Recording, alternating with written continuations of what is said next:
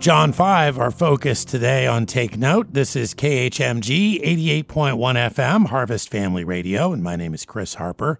We've seen the Lord Jesus Christ heal a man that was crippled for 38 years. He was hoping to go to this pool where the water would be troubled by an angel, and maybe by some chance he would be the first one to scramble into the water after the water was troubled and, and be healed.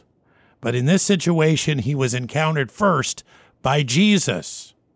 And he said, Will you be made whole? And he said, Lord, I have no man to take me down into the water so I can be made whole.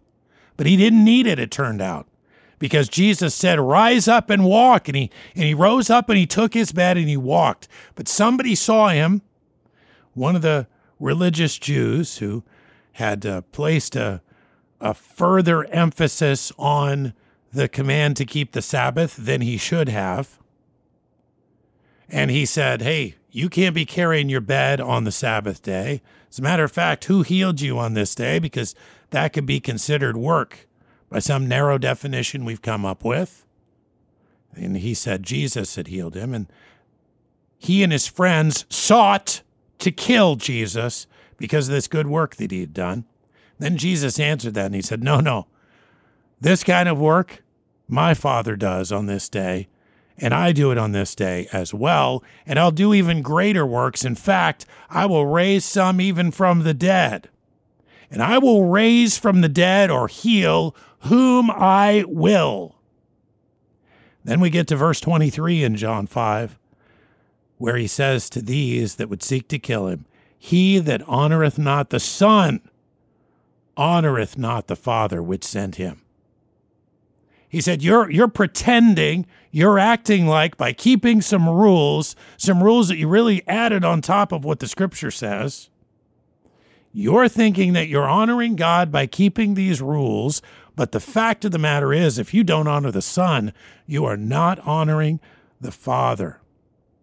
And then he gives us this verse that turns us to our own salvation as we think about it. And he says in verse 24 of John 5 Verily, verily, I say unto you, he that heareth my word and believeth on him that sent me hath everlasting life, and shall not come into condemnation, but is passed from death unto life.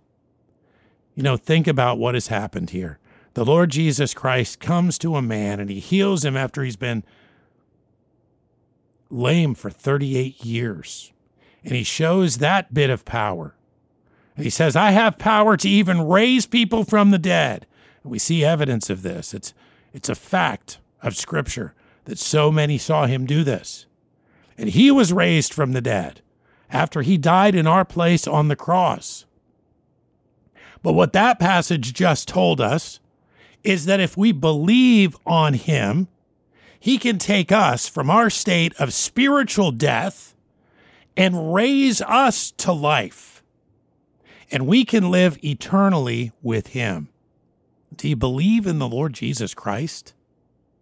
Do you believe on Him that sent Him? Are you honoring the Son? Because those who do not honor the Son do not honor the Father. And we can think we're worshiping God in heaven, the God of Abraham, the God of Isaac, and the God of Jacob, and not be honoring his Son, the Lord Jesus Christ.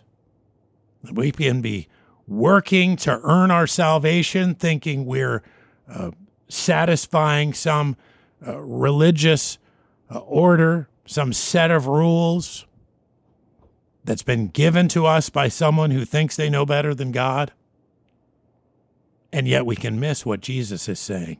Believe on the Lord Jesus Christ, and thou shalt be saved. For he died in our place, he was buried, and he rose again the third day, according to the scriptures.